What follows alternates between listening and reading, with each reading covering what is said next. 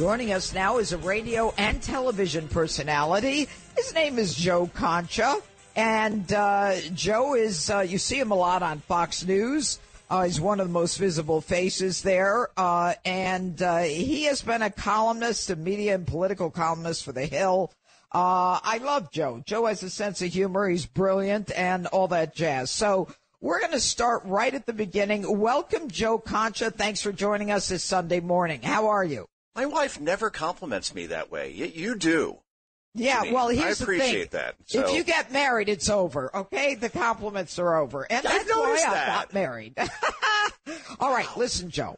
Yes. Now I know you're a numbers guy, and I know what happened this past week, but Seth Meyers had the president on. Now I don't know anything about numbers, but I got to tell you this: I posted something on Instagram where Joe Biden and his team pulled up in front of, uh, of NBC so that Joe could go out and uh, go into uh, uh, Rockefeller Center there to do the interview on Seth Meyers, a comedy show, alleged con- comedy show. So, what what can you tell us about the Seth Meyers show with Joe Biden, our president? Well, for starters, those four people were actually interns for MSNBC. So we, we have to be very clear. they shared the same building, right? Uh, Yeah. yeah, a couple of things on this. First, we saw these reports by like prominent White House reporters saying that Joe Biden made a surprise appearance with Seth Meyers, as if he was in New York for a fundraiser and then told the motorcade, make a left here. The next, he obviously was given not just questions in advance, but seemingly answers in advance because he, he had all these props on him as if he knew exactly what was coming because he knew what was coming. So this wasn't an interview. And as you said, this wasn't even funny. It was like watching an extension of like the Rachel Maddow show. And the bottom line is that only 850,000 people tuned in. You say, okay, You're well, is that good? Say that. Say that again. 850,000 people tuned into oh the show. Now, let me put that in context. Greg Gutfeld, who didn't, at last check, have the sitting president on his show that same night, tripled that audience. So think about that for a second. Biden's on there. It's an election year, NBC, all the hype, and they can't even get a third of the audience that Gutfeld That had is that really particular scary. night. And you know what's amazing, Joe Concha, is they make it out like, oh, he's so funny. It's just Joe being Joe. Hey, look at the five. I mean, every day we're like three, three and a half million, whatever it is. I mean, we don't even have anyone near a president on there. And you're on at two o'clock in the afternoon on the West Coast. People are That's working. right. It's only going to get worse as we go to election, JJ. And the amazing thing is in Michigan, where all the uh, Arabs are who support Hamas, they're like, we, we're going to get 10,000 votes, uncommitted votes instead of Joe Biden. They got more than 100,000. A So, I mean, even his own team isn't supporting him. You, you've got Fani and, and uh, Wade and all this craziness. Well, this week, the attorney for the lover, Nathan Wade, who made 650,000, but doesn't want you to believe he made that because he had to split it among his partners and his wife and the federal government. So he only made like a hundred thousand. You know, can you imagine Joe going to the federal government and saying, my, my, uh, my W two says this or says that, but uh, cut it in a quarter because that's all I really got. I mean, these people are so stupid it blows my mind. But anyway, Terrence Wade comes in and he, he was brought in because he made statements that Fani and Willis had a relationship before the spring of 2022 and that he was her lover. She brought him in to pay him uh, and then uh, to take down Donald Trump. And then all of a sudden they've got emails and text messages and conversations where he said, "Oh yeah, they were they were sleeping together 2 years before that." And the guy ought to know he's Wade's lawyer.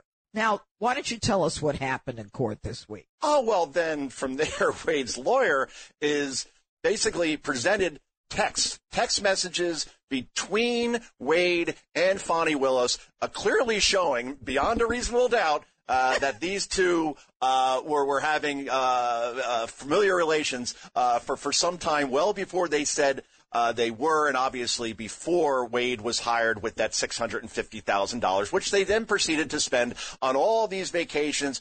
By the way, who goes to Napa and doesn't drink wine? She's like, ah, I don't like wine. She was there for a Tito's tasting, apparently. You know, likes the Grey Goose, Yep. right? As far as Yep. vodka is concerned, which you know, you have enough of that. I, I, I think that that's probably going to go sideways. I mean, And then- but can you imagine? I mean, she's in the middle of a courtroom saying, "But I don't like wine. I like Grey Goose." You know, are you? Uh, uh, these people, I'm telling you, Joe, these people have never been in a courtroom. First of all, Wade's never tried a felony. And I almost want them to stay on the case. They're so incompetent.